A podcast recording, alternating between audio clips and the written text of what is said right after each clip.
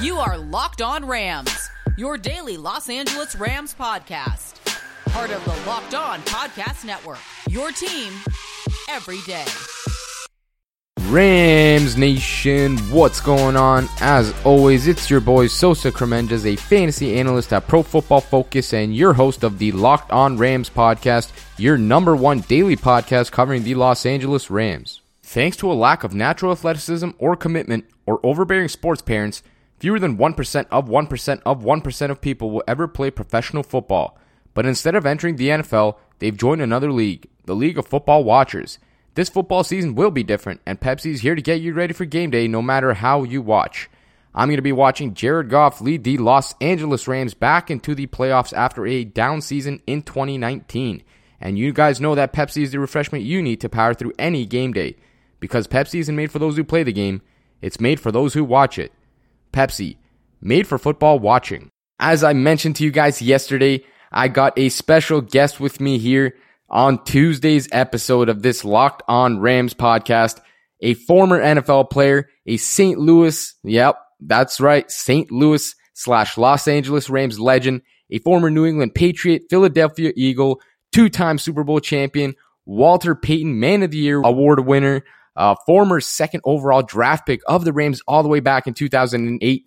Mr. Chris Long, aka White Thunder. For those that don't know, he racked up 70 career sacks in his career, uh, 54 and a half of which came with the Rams. So, my man, Chris, thank you for taking the time. How are you doing, boss? Dude, good talking to you, man. I've known you a long time on Twitter. Never, uh, never spoken with you, so it's uh, good connecting. Absolutely, it's uh, it's an honor to get a Rams legend on here. I know the listeners are going to enjoy this episode. Um, and for those that don't know, Chris actually has a podcast himself. It is called the Green Light Podcast with Chris Long. So make sure to check that out. Uh, and that's kind of what sparked my idea here, because I remember when you just started the podcast and started dropping episodes. You had some funny stories, man. You had some really dope guests. You still do. Um, but I remember one of the first few episodes, you obviously had former teammate and a guy who's, I mean, well on his way to being a Hall of Famer in Aaron Donald. Uh, and you're talking about a really funny story that I, I just need you to share here for those that didn't hear it. Um, basically, what happened was, uh, I'll, I'll, just kind of jog your memory if you don't uh, remember properly, but I guess it was probably an offensive lineman that did something dirty to Donald in uh, like training camp or whatever. And AD was not having it. I mean, he wasn't all too pleased. And so he did something funny with the dude's face mask. If that jogs your memory, why don't you take it from here? Yeah, well, I've seen, first off, Aaron Donald, one of my all time favorites, not just because of the way he is on the field, but what he does off the field. Like when he was a rookie, I always tell this story. You know, I was constantly in the building late in training camp, you know, watching film because uh, the alternative is just go to the hotel and sit around and be bored. And um, training camps where you're like, man, I can get it, get in a lot of my, you know, extra individual work, figure out like some blind spots in my game I can ex- improve, etc. So I'd go into the film room late at night, and we only had one. We had a little. This was like pre LA Rams, so I'm sure they have really nice facilities now. But we had just a little D line room with one with one little computer. And so I walked in uh, the third night of camp at 8:39 at night. I'm the only person left in the building, and sitting there in the chair is Aaron Donald and you never want to run a rookie off uh, film because you know if a young guy wants to watch film, uh, more power to him. That's a that's a really good uh, quality to have as a young player in the NFL. And I figured, all right, man, you know, like, hey, you got it. He was like, I'll get up. I was like, no, you got it, man. Like, hey, you know, study up, whatever. Uh, see you in the morning. I kept coming back every night thinking my, my chair would be open night after night. Aaron's in there. I, I buried the times, you know, 8.30, 9 o'clock, 7 o'clock. He'd be the only guy in the building. Um, and so when you pair that intensity, that violence that he plays with, the hand speed, the leverage mixed with the length that he has with his arms, he's really a perfect football player. And uh, and I just appreciate the fact that he has never sold out on his craft. He is always, and I watch him now, as like when he showed up to camp out of Pitt, he was a guy that not everybody in the building wanted. Uh, there was some chatter about him being real good, but it, that had to be maybe Jeff Fisher uh, on, a, on, a, Jeff Fisher team, the best draft pick he ever had, right? Mm-hmm. Um, and they did a hell of a job going to get him. I mentioned the violence. He is a an angry football player, sweet dude, man, but you just don't want to cross him on the field. And there were times that I saw him absolutely just ragdoll dudes by by the helmet. You know, like you say in a football fight, if you can control the head, you know, um, you you got whoever it is you're tussling with. But Aaron would go straight for the face mask, and it was like it was like uh, a lion got a hold of a small animal, and he was making 285 pound, 300 pound dudes look like this if you ever tussle with him. Which is why that kid for the for the Giants either was really brave or had a death wish earlier this season. And evidently, after I left, they tell a story about how Aaron Donald got in a fight with a guy and went to grab his face mask to yank down.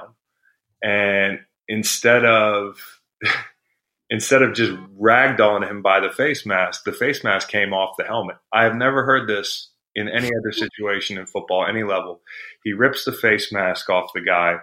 The guy's looking like uh, one of these, like George Blanda or something, or one of these like 1930s football players. just the helmet and Aaron proceeds to beat him up with the face mask. now, now, this is what I heard about Aaron Donald uh, after I left, and I don't even need to hear it from a third or a fourth source. My D line or our D line back in the day, we have a group chat that that uh, everybody kind of uh, confirmed it, but I believe it wholeheartedly. That dude is he plays football with a rare violence, and uh, you don't want to cross him on the field. Man, that's so funny. I, I, shouldn't have asked that right now because I'm losing my composure just thinking about that uh, Sammy Baugh type leather helmet or something on his head. uh, I guess it's no surprise. I mean that the guy's as special as he is, right? You, you like you mentioned, you pair the natural gifts with uh, the work ethic, and and you get as many Pro Bowls as he has, and what's going to be arguably one of the best defensive players of all time. Which and he's a good person. You know, he's a likable superstar. I know I'm telling football fight stories, and for a lot of people that are listening out there, they're like, "Well, that's not good person stuff." Like football fights, so that's a part of the game, man. You right. Know, um, I remember when we came to play, we practiced against the Cowboys right there in um, where was it, uh, Thousand Oaks or something. We stayed. This was before the team moved, so we did the joint practice. And if you remember, we got in that big fight with the Cowboys on the field. Yeah, I recall. And uh, I got a few messages from fans that knew it was like that was disappointing. I'm out on you guys. That was so. It's football. Um, you you know joint practices. That's why they don't they don't do them so much. You know, you would do them nonstop if guys knew how to respect each other's tempo and things didn't heat up. That's just part of the game. Aaron Donald's a great dude, and uh, I, I said this the other day. Of all of our big superstars in all of our great sports that we have in this country, I, I would put throw his name in that in the hat as far as uh, the most likable superstar um, because he is truly a genuine guy. What you see is what you get. Yeah, I think uh, that's pretty well put. I mean, I, I can't think of a single person that has a gripe with the guy, and obviously that's a good thing off the field. But um, coming up in just a moment, Chris and I are going to travel back in time to talk about his time with the Rams back in the day after he was drafted, as well as his tenure with the franchise. And don't forget to come connect with us on Twitter for all the coverage you need on the Los Angeles Rams. You can find me at QB's MVP, and you can find the page at Locked On Rams. Thanks to a lack of natural athleticism or commitment or overbearing sports parents, fewer than 1% of 1% of 1% of people will ever play professional football. But instead of entering the NFL, they've joined another league, the League of Football Watchers. This football season will be different, and Pepsi's here to get you ready for game day no matter how you watch. I'm going to be watching Jared Goff lead the Los Angeles Rams back into the playoffs after a down season in 2019. And you guys know that Pepsi is the refreshment you need to power through any game day. Because Pepsi isn't made for those who play the game, it's made for those who watch it.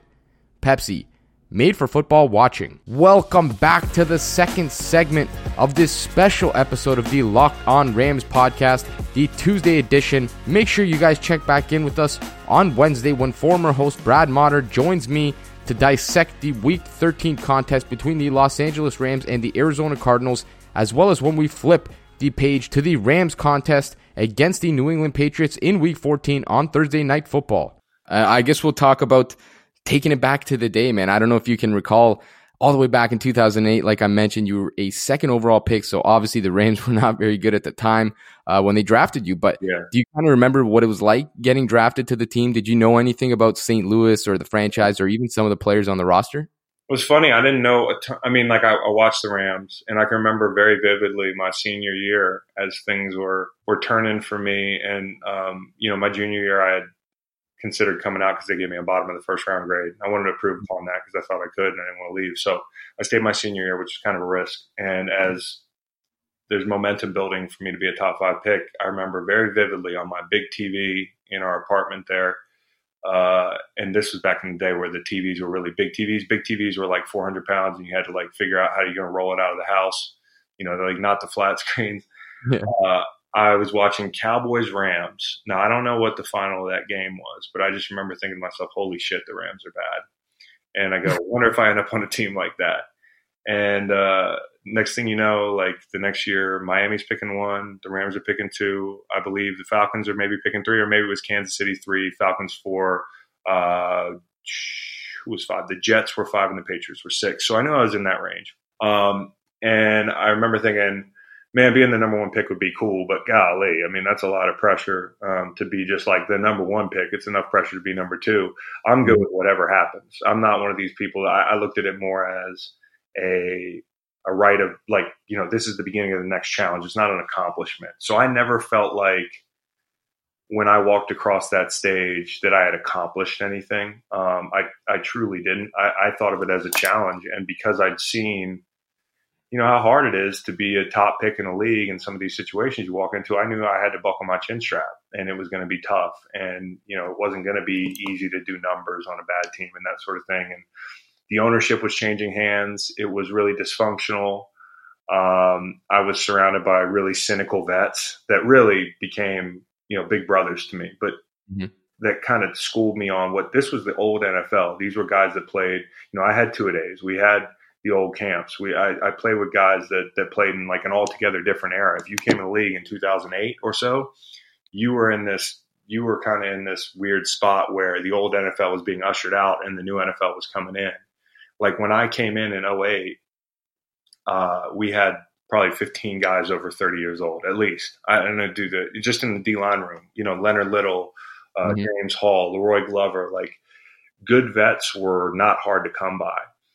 As I got older in St. Louis and I turned 30, 31 before they cut me, I had the closest parking spot to the building, which means I was the oldest guy so things change, right? Just in eight years, the way the vet contracts were set up and that sort of thing, like things change. And when you walk into a bad locker room, well, not a bad locker room, a bad team like that, there's going to be a ton of formerly great players that are on their way out, right? Grabbing that last paycheck. There's going to be a bunch of guys that are like, man, this, this, this shit sucks, Rook. You, you better, you, you better be realistic about this thing. Um, mm-hmm. Luckily, I had a pretty realistic attitude coming in. Linehan got fired right away. Uh, Haslett believed in me, but he didn't stay around. And then my second year, Spags comes in, and me and Spags are really tight now, but Spags didn't really like me when he got there. So, you know, I felt like the whole first year and a half was just nuts. And that's what high draft picks go through. It's just the reality of it. I mean, heavy as the head that, you know, that wears the crown and goes early, and I was compensated for it. But, you know, your chances of success while you're going to have a longer leash, you know, like if you get drafted at the bottom of the first round, you're on a winning team, so your performance is probably they're going to maximize your performance right away. Right. you want to, uh, you know, you're, you're, swimming a little bit on a team like that, unless you're just really special, which I'm not really special. Yeah, I, am glad actually that you mentioned that because I was going to ask you, like, how did you manage to uh, just go from a player trying to transition and get yeah. used to the NFL in your first two years to kind of immediately just turning it on and becoming a Pro Bowl talent? Was it anything in specific, or was it just kind of getting used to the speed of the game, like you know all the former players say? Yeah, it's funny. It is speed of the game, but it's also just like there were so many things that made that first year and a half tough. Um, confidence level is a tough thing when your team's getting beat to shit, and everybody just looks at that sack number, um, which of course you need leads and coverage to to to uh, to rack those sacks up. Um, mm-hmm. we didn't have really either, right? You know, that's what happens when you're on a bad team. So that's why when a young defensive end comes in and just lights it up right away, like a Josh Allen in in Jacksonville. Mm-hmm. Um, that really impresses me, right? I mean, that's just he's just pro ready, and he's he's good. And now, of course, Josh Allen walked into a better defensive situation than some guys, but you know, I don't know how Chase Young's doing this year. He's got a great D line around him, but you know, a lot of people were like, "Oh, he's going to have ten sacks." It's, you know, he's he's the next Julius Peppers. Like he may be, but it's really hard to come out of the gate and do mm-hmm. numbers as a young D lineman. So um, that was something I had to be realistic about. You always try to you try to get buckets every Sunday, but it's just there's certain situations that are going to be hard. And to be honest, is also hard because one of my best friends now is James Hall. I mean, we, we're like brothers, man. We climbed Kilimanjaro for water boys and that sort of thing. He was one of those vets I told you about.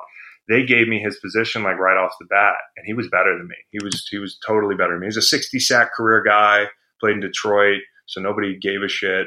But he was a great football player. And here's this young kid from Virginia. We didn't talk for the whole year because he was like just pissed off that I took his job, and I didn't deserve it. So there's a lot of things that are going on that can mess with your head. And I told this story earlier today.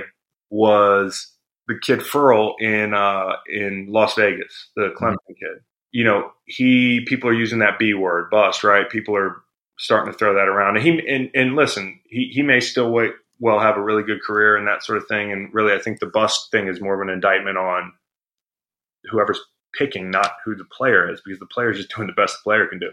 Right. The kid in Vegas, I think he had his first two sacks of the season yesterday, and they've been rushing him inside. And you know, Maxx Crosby's been going off. My first year, I had a pretty solid year. My second year, the first half of that season was the longest uh, two three months of my life. Like I didn't get a single bucket for eight games, dude. Zero sacks. Your number two pick. You had a solid first year, showed some promise.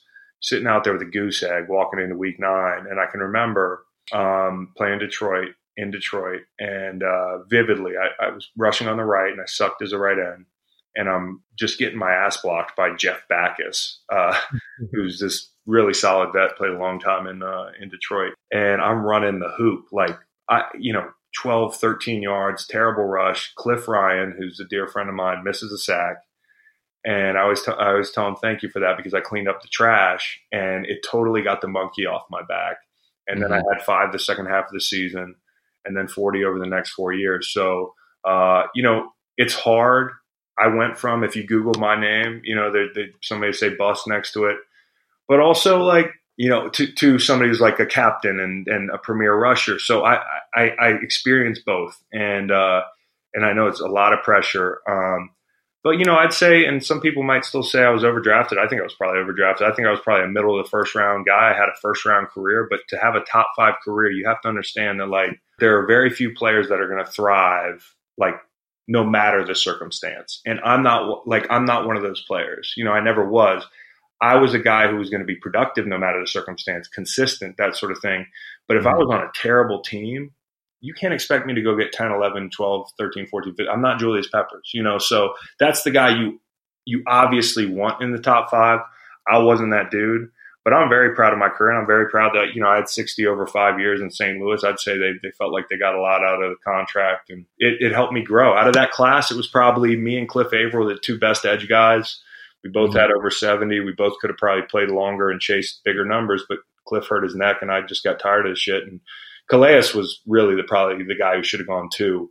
But if you look at that draft again, you had like Vernon Gholston, Sedrick right. Ellis, Keith Rivers, like all those guys are top 10 picks, Glenn Dorsey. So it wasn't like a talent rich draft uh, on the defensive front or in the front seven for that matter.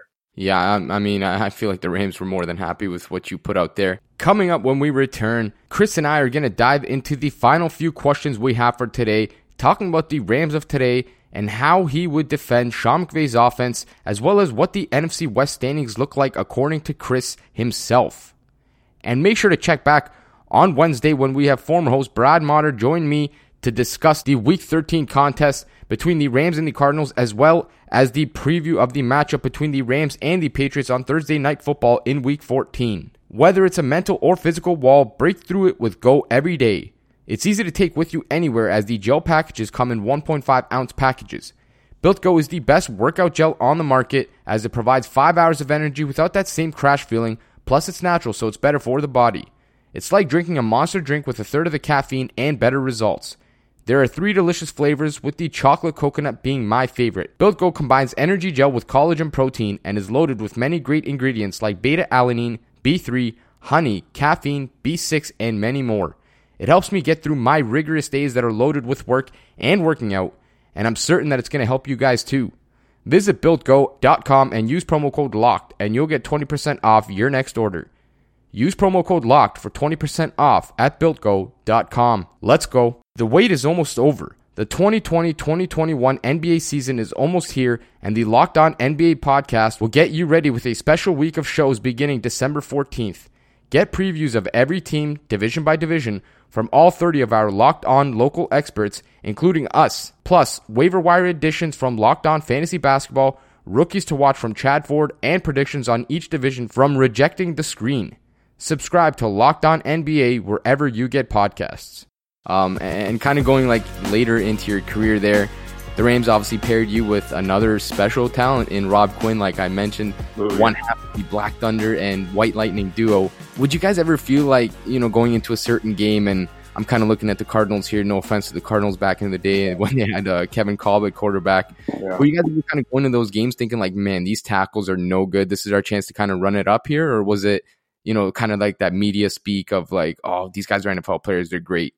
No, I mean that's a real thing because there's always a, a conversation going in, on in like the corners of buildings, like D line rooms, about like Mhm. numbers, sacks, right? Because that's how we put food on our table. So you know, I can play great, and if I have five, six sacks on a season, and I'm that that guy, you know, like, and I'm making ten mil a year, people are going to look at me sideways. Right. But I could play shitty and have 10, 11 sacks. And at the end of the day, you want to play well, right? But Mhm. That's all people look at. So, like, to keep the heat off you, you've always got to get those numbers. And, you know, you, you, you want to have a big day as a D line. You want to help the team win. And there were games that we circled on the schedule at times because O lines were really bad. A lot of times it'd be like, you know, watching to see if this tackle's hurt, if you get the backup, right? Which Mhm. can be tough, though, too, because if you have no tape on a guy, it can be a little weird, right? Like, so you could have a, a seven out of 10 starter at right tackle. I'd rather see the seven out of 10 that I know than the five out of 10 that's got some weird set. And I got to kind of get in the rhythm of rushing during a game. Um, another thing is a lot of times you might, you might be careful what you wish for because they might, if things are bad enough, move a guard out to tackle. Guards have really weird sets. So, like, it's not all it's cracked up to be. You know I mean? One of the best, most annoying tackles I ever, I ever seen, you know, make that switch was Marshal Yanda. Of course, he's a Hall of Famer, but Mhm. he was so unorthodox when he went out and played tackle. The guys played him and were like, this is just, it's just bizarre. Right. Um, now, as far as an entire offensive line, you might be surprised to hear that rushers, and we had a lot of them, like those D lines, man, they were stacked. Okay. It wasn't just Robert Quinn. It Mhm. wasn't just me. It was William Hayes. It was Aaron Donald. It was, well, obviously Aaron Donald comes before any of us, but but it was it was uh, it was Kendall Langford, Eugene Sims, really just a badass group. So we loved doing numbers, but what we looked at was the quarterback we were going to play. Like when we played the Seahawks, we always got buckets against the Seahawks. I mean, Yeah. Russell Wilson made me a lot of money because Right. because Russell Wilson was a guy who would take chances, right? So you could be playing a terrible O line a lot of times. Um, the quarterback is going it's going to be in the game plan to take less chances, right? Get the ball out, and you know at the end of the, the game, you, you're you're you don't have a sack, and the whole issue was they're getting the ball out in two seconds because they're scared to death, and you might be whipping the tackle, but nobody notices. So Right. I think the big thing is looking at the quarterback you play. What's that quarterback shot clock? Like you used to want to play Big Ben. The trade off was he was going to hold the ball. The trade off was he's as big as me, right? Mhm. Same thing with Cam Newton. So you you it's a it's it's a risk reward there.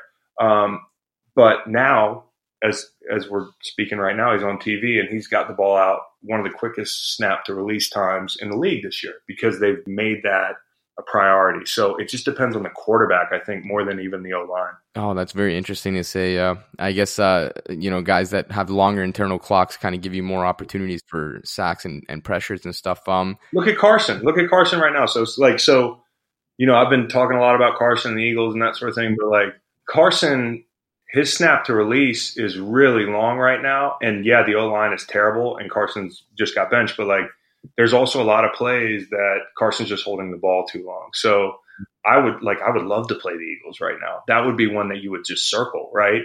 Mm-hmm. even if the O line was marginally or like moderately better, because you know Carson is in this bind right now where he's not seeing things. Anyway, Right. Uh, this is random, but it's a funny story. Uh, I ended up getting a number 72 Chris Long jersey way back when. And right that off season, you changed to 91. So was there anything that kind of inspired that, or was that just like swag inspired? I kind of wanted to look a little more uh, swaggy on the field. so when I got 72, like there weren't many good numbers available um, mm-hmm. when I got there, and I was 91 in college. So um, that was like I never really. I was 55 in high school. I always thought that was a cool ass number, but they don't really let people wear that as like a defensive end. Now I'm seeing like Bradley Chubb has it, Za'Darius mm-hmm. Smith. So like I guess I came in at the wrong time. Um, right. That's why I got in 56 right when I got to Philly because I think 50s make you look faster depending on the number you pick. But I could use that. So when I got in the league, I had 72. I was like, God, this is kind of ugly. But sometimes it looked all right. The problem was like you look at an Osi Umenyiora and he just makes everything look so cool. Um, yeah as soon as Leonard Little retired, I put in to change my number. But Spags wanted Leonard to come back, even though Leonard like was my boy, and Leonard was like, "I'm done for real, dude. Like, take the mm-hmm. number." Mm-hmm. And Spags was like, "No," and I think it was wishful thinking because he didn't really like me that much. He was like, "Maybe Leonard Little will come back this year. Like, let's not let you change his number just yet. Give him the respect of, of you know, a year out of the game." And I said, "That's I totally get that, Spags." And so mm-hmm. I waited until I guess my fourth year but I, it's it's a throwback. It's fun when I see somebody with a '72 jersey. I'm like, yeah, it's a it's a real OG St. Louis Rams fan. I actually tweeted it to you about a decade ago. You retweeted it. It was a long time ago, but we'll, we'll kind of talk about things a little bit more relevant to today's uh, NFL and today's team and today's Rams, obviously. So, as a former defensive end, and I specifically point that out because I feel like you know when you watch a Sean McVay offense, they're targeting the defensive ends, right? They're a lot of the things they do with the jet sweeps, the jet motions, the misdirections, the bootlegs, things like that, they're kind of putting the players that were, you know, at your position, they're kind of putting those guys in a bind. So when you kind of watch that now, how are you, if you put yourself back in those shoes, like how are you defending that as a defensive end? And what's going through your mind kind of, you know, as a player on the edge with all these moving parts pre snap? Man, you know what? Like the trade off today is, is a rusher um, it's a passing league and that sort of thing, and, and the O line play is maybe not as good as it once was, um, and you don't get pounded as much as you once did. But uh, there's a lot of window dressing, and the ball's out quicker, right? Like snap to release is just it's just way quicker than it used to be. And I can remember playing in our division. We played San Francisco. It was power. It was counter. It was Anthony Davis, uh, Alex Boone, uh, Goodwin, uh, I Mike Iupati, yep. and Staley, and they were big ass kicking dudes, and they just put Delanie Walker, you know, and, and Vernon Davis, and made a crease and ran power with Frank Gore. Like mm-hmm. it was kind of un- unfair. They even had a fullback, like a big fullback who was a D lineman. Like that was playing football week to week. And then if you played Seattle, it was a different flavor. It was the Tom Cable stuff. It was like side to side, but it was extremely physical. Now, mm-hmm. like I miss that. Like towards the end of my career, I think one of the things that I had a hard time adjusting to in the run game was like I was a good run player. I just was used to playing things that were coming right at me. And right. you know, like as I got older and as the league changed, I started to notice now I got to go sideline to sideline more. That's just not mm-hmm. my game anymore. Not at 31, 32. So honestly, like it felt weirder playing the run late in my career than it did playing the pass. And um, a lot of it is because there's so much shift there's so much motion. Every team does it. You should be doing it. Um, you talk about like Tampa right now; they're in a bind because you know people are saying there's not enough motion. Tom likes to do his work before the snap, that sort of thing. You look mm-hmm. at everything you guys do in LA. Um, you look at you look at a lot of these young kind of boy wonder coaches. Like that's what it is, and there's a reason. There's identifiers for sure, but for defensive end, I can just tell you that is extremely distracting when you send a guy in motion, an edge mm-hmm. player. It is extremely distracting to constantly have a threat as you're trying to get off the ball and be physical and play a base block or rush. You know, that little blink of an eye where you're like, is Robert Woods getting the ball on a jet sweep? You know, um, what are they doing here? Do I have to worry about reverse? Now, one of the common misconceptions is I get into with Eagles fans all the time when they're like, that defensive end lost contain on reverse. Most mm-hmm. defenses, defensive ends are not the reverse player. They're supposed to help inside half and run it down from, you know, and somebody from the second level, I don't know who it is, depends on the defense, needs mm-hmm. to pull it up, right? Because you can't ask a defensive end to play reverse, to force a reverse, I should say, and, you know, uh, play the cutback. And that's one of the biggest binds that, you know, playing the Rams is you got to tighten down because you guys are so sideline to sideline, right?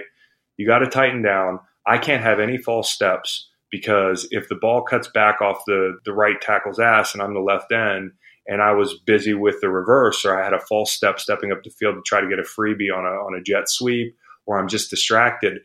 You know, back when you guys had Todd Gurley, that cutback run would go for 50, right? Mm-hmm. Um, and they've still done a good job with it.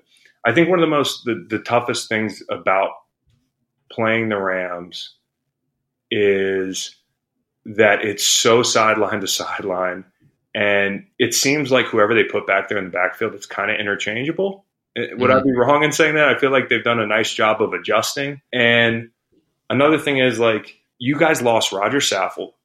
Yep. I thought that was a big loss, and I thought people didn't understand that he was probably the straw that stirred the drink in the run game. And um, you know, when you run that sideline to sideline zone scheme, I think it's counterintuitive. If you can get push on a guard, you disrupt the whole thing. Right. Um, so it's a like a perimeter run with a cutback option, but like if you can blow the guard up and you have and and, and your guard, if your guard plays really good, you're going to be set. Um, and you lost you lost Rodger Saffold, you lose Todd Gurley, uh, Andrew Whitworth is hurt. Um, they just John Sullivan retires at center. yeah, John Sullivan retired. Like I've been impressed, and I was wrong before this year. Okay, like some people are like, yeah, you don't like the Rams, you'll you'll you'll throw shade. out. Like I could literally give a fuck less. Like like honestly, people. Some people are like, you're salty. I'm like, if the Rams don't cut me, I don't win a Super Bowl. Like I don't mm-hmm. win two Super Bowls, and also like I should have got cut. Like I'm I had lunch with Les Snead or dinner. I had dinner and some beers with Les Snead like last summer. Like I got no issue with the fucking Rams. I, I was wrong about them this year. I did not I did not think um, that they would be able to snap back and be this competent. Yes, I said this on the pod today. They're showing me that they're a resilient football team. You say a lot of things about Jared Goff. I think he's a tough Mhm. kid, and I'm not going to hold the investment in him against him. Uh, that offense, you know, it worries me a little bit that you could dry up one of these weekends that your defense is playing lights out ball. Um, but this was great if you're a Rams fan. Yesterday, watching them beat the Cardinals. I mean, they have full custody over the Cardinals, right? They McVay's never lost to them. Uh, Mhm. You had Jared Goff get chin checked in the media by you know people extrapolating McVay taking a shot at him or McVay kind of calling him out. He comes back, he plays well, he's efficient. Um, you get the touchdown early, the 59 yarder. Teams on the road could go in the tank after something like that. They lose, Mhm. you know, you, lose the ball late in, in the game when you're trying to you're trying to win, you know, put that team away. There are multiple opportunities that the Rams have had to fold or to not play so well after the San Francisco game last week, which seems to be y'all's Achilles heel. Like, and this team is resilient. They keep getting back up, which I really respect, and I'm surprised by that. And I do think they have the best defense in the league at this point. Um, they're right there with the team playing right now in Pittsburgh. Um, and I think what makes them great is that secondary now. Like everybody looks at Aaron. Aaron's the best defensive football player in the league. Michael Brockers deserves credit too. What a one-two punch! But like that that defensive backfield that continues Mhm. to mount into form. Your coordinator, uh, Brandon, he's doing a great job, man. So I mean, listen, they're a dangerous team. Uh, they're just such a matchup team. That's what I worry about. They're so variable depending on the matchup. I think week to week, and I don't know who their worst and, and best matchups are. I'm going to look hard at that going to the playoffs, but it feels like you might get two different teams depending on on on who they're playing, more so than the average team, and that's what worries me about them playing four playoff games and getting there because they're not going to have the bye. Yeah, I think you pretty much summed it up real well there. That's what's confusing about the Rams right now is that one week, you know, they play the Niners or or the Dolphins or whoever it may be, and they look terrible, and then the next week they come out and just completely look different and look like one of the better teams in the NFC. So uh, that kind of is the perfect segue for the final question I got for you here. When you just kind of take a look at the NFC West, uh, how do you think the division stacks up, kind of heading into the final games here? Do you think there's any clear cut favorite in your opinion that you know you think you could take the NFC West here? Yeah, I mean, it's such a bizarre division, right? Everybody's like a game apart, but uh, they all feel to be like in di- different worlds, right? I Mhm. mean, Arizona, I'm counting them out, okay? Um, because Kyler doesn't look right physically. To me, he hasn't looked right since the Seattle game.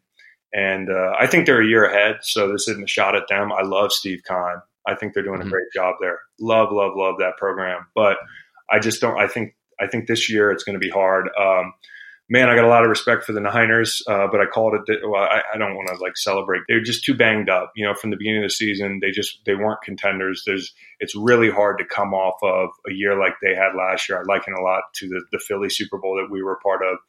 You know, mm-hmm. ascend that quickly, there's going to be a drop off, right? the two teams to beat right now are, are your Rams and, and uh, Seattle. And Seattle is the most, I mean, talk about two teams that are just unpredictable week to week. I really do think Seattle can beat anybody any given Sunday and they can lose to anybody any given Sunday.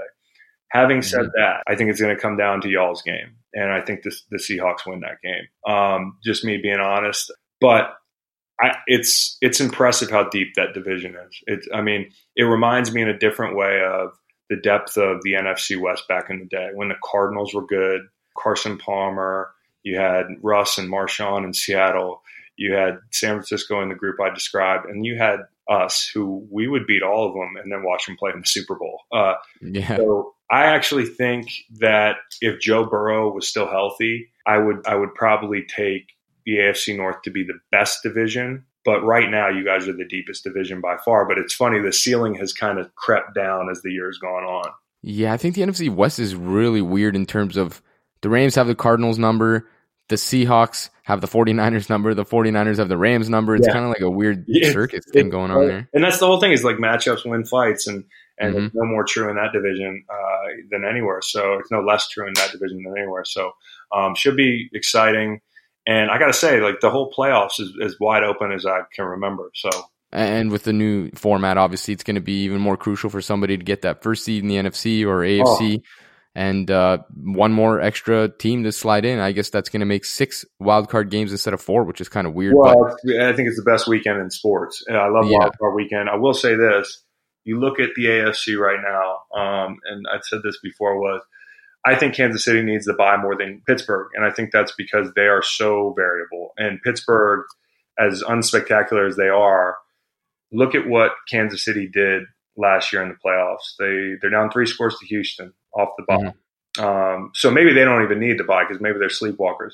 But then the next week they're down ten points to the Titans you I'll take my chances with Pittsburgh winning three games over taking my chances with Kansas City winning four. Because if you're gonna sleepwalk, kind of like they did last night, and I know it's a division game late in the season and that sort of thing. Mm-hmm. But when they when they sleepwalk, they can lose, you know. And and right. when you play four games, uh, you're leaving that to chance a lot more. So it'll be really interesting to see the race there. I think New Orleans is, is if Drew comes back, might have this thing in the bag as far as the bye is concerned. Yeah, I agree. And like they say, defense travels, right? And Pittsburgh's oh, yeah. got one hell of a defense, maybe the best defense in football. Like you mentioned earlier, might be the Rams, might be the Steelers. I think it's those two and then kind of everyone else. But uh, Chris, man, I appreciate your time, man. I appreciate you kicking game for Rams Nation here. I uh, had a great time chopping it up with you. You guys can find Chris on Twitter at Joel91. That's J O E L the number nine yeah, and then O N E. I don't even know. yeah, you're, you're confusing all of us right now. Um, and you can find his podcast at the Green Light with Chris Long. You can find that pretty much anywhere, I guess, where they have podcasts. Uh, Chris, my man, I appreciate your time, boss. So thank you so much, man, and uh, appreciate the Rams fans out there. I know I had a incident in LA, but that certainly wasn't personal when I jumped. yes no, no doubt, man. Real Rams fans, trust me. I, I'm in touch with them. Uh, everyone appreciates your tenure with the team. Trust me, you are recognized as one of the better players and definitely one of the most entertaining ones to play for. Shit, I can control the second one. yeah. All right, man. I appreciate you, boss. Major shout out to Chris Long for joining me, a former Rams player, a Rams legend, one of the best defensive ends to ever play for this team. Appreciate your time, my man. You are one of the all time GOATs. Thank you for sharing some of your stories and your wisdom with Rams Nation. We really greatly appreciate your time and your knowledge. And guys, make sure to check back in with us on Wednesday. As I mentioned before, former host Brad Motter is going to join me. We're going to discuss the Week 13 game between the Rams and the Cardinals, as well as the Week 14 matchup between the Rams and the Patriots on Thursday Night Football. Just a reminder come connect with us on Twitter for all the coverage you need on the Los Angeles Rams. You can find me at QB's MEP, and you can find the page at Locked On Rams. Please subscribe or follow to get our latest episodes, content, breaking news, and a whole lot more.